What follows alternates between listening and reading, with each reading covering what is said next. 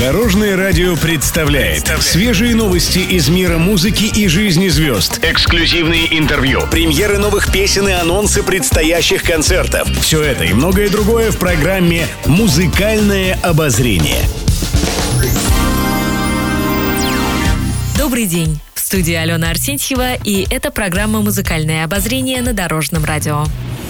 Пишет пресса. Наталья Подольская всегда одевается стильно и со вкусом. Недавно журналисты спросили у певицы, помогает ли ей кто-то с подбором образа. Подольская ответила, что страсть к красивой одежде ей передалась от мамы. Она всегда, даже в советские дефицитные времена, была одета с иголочки. Шила и вязалась сама себе костюмы, юбки и блузки, иногда из штор и портьер, так как купить ткань не было возможности. И такое все у нее было красивое, что все ей завидовали, поделилась Наталья. Для светских мероприятий исполнительница Художница обращается к услугам стилиста, а наряды ей шьют портные, с кем она работает много лет. Также в недавнем интервью Подольская рассказала, что в будущем была бы не против создать собственный бренд одежды.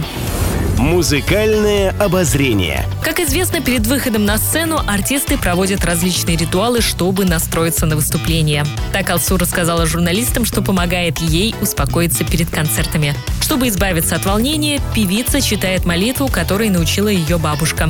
По словам артистки, даже спустя годы выступлений, выход на сцену ей все равно дается непросто. Но Алсу считает, что это нормально. Мне кажется, когда артист теряет мандраж, это становится неинтересным. А так, когда есть ответственность, когда есть огонь, то мандраж, он обязательно присутствует, заявила исполнительница.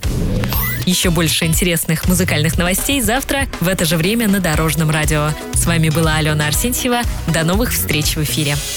Будьте в курсе всех музыкальных событий. Слушайте «Музыкальное обозрение» каждый день в 15.30 только на Дорожном радио.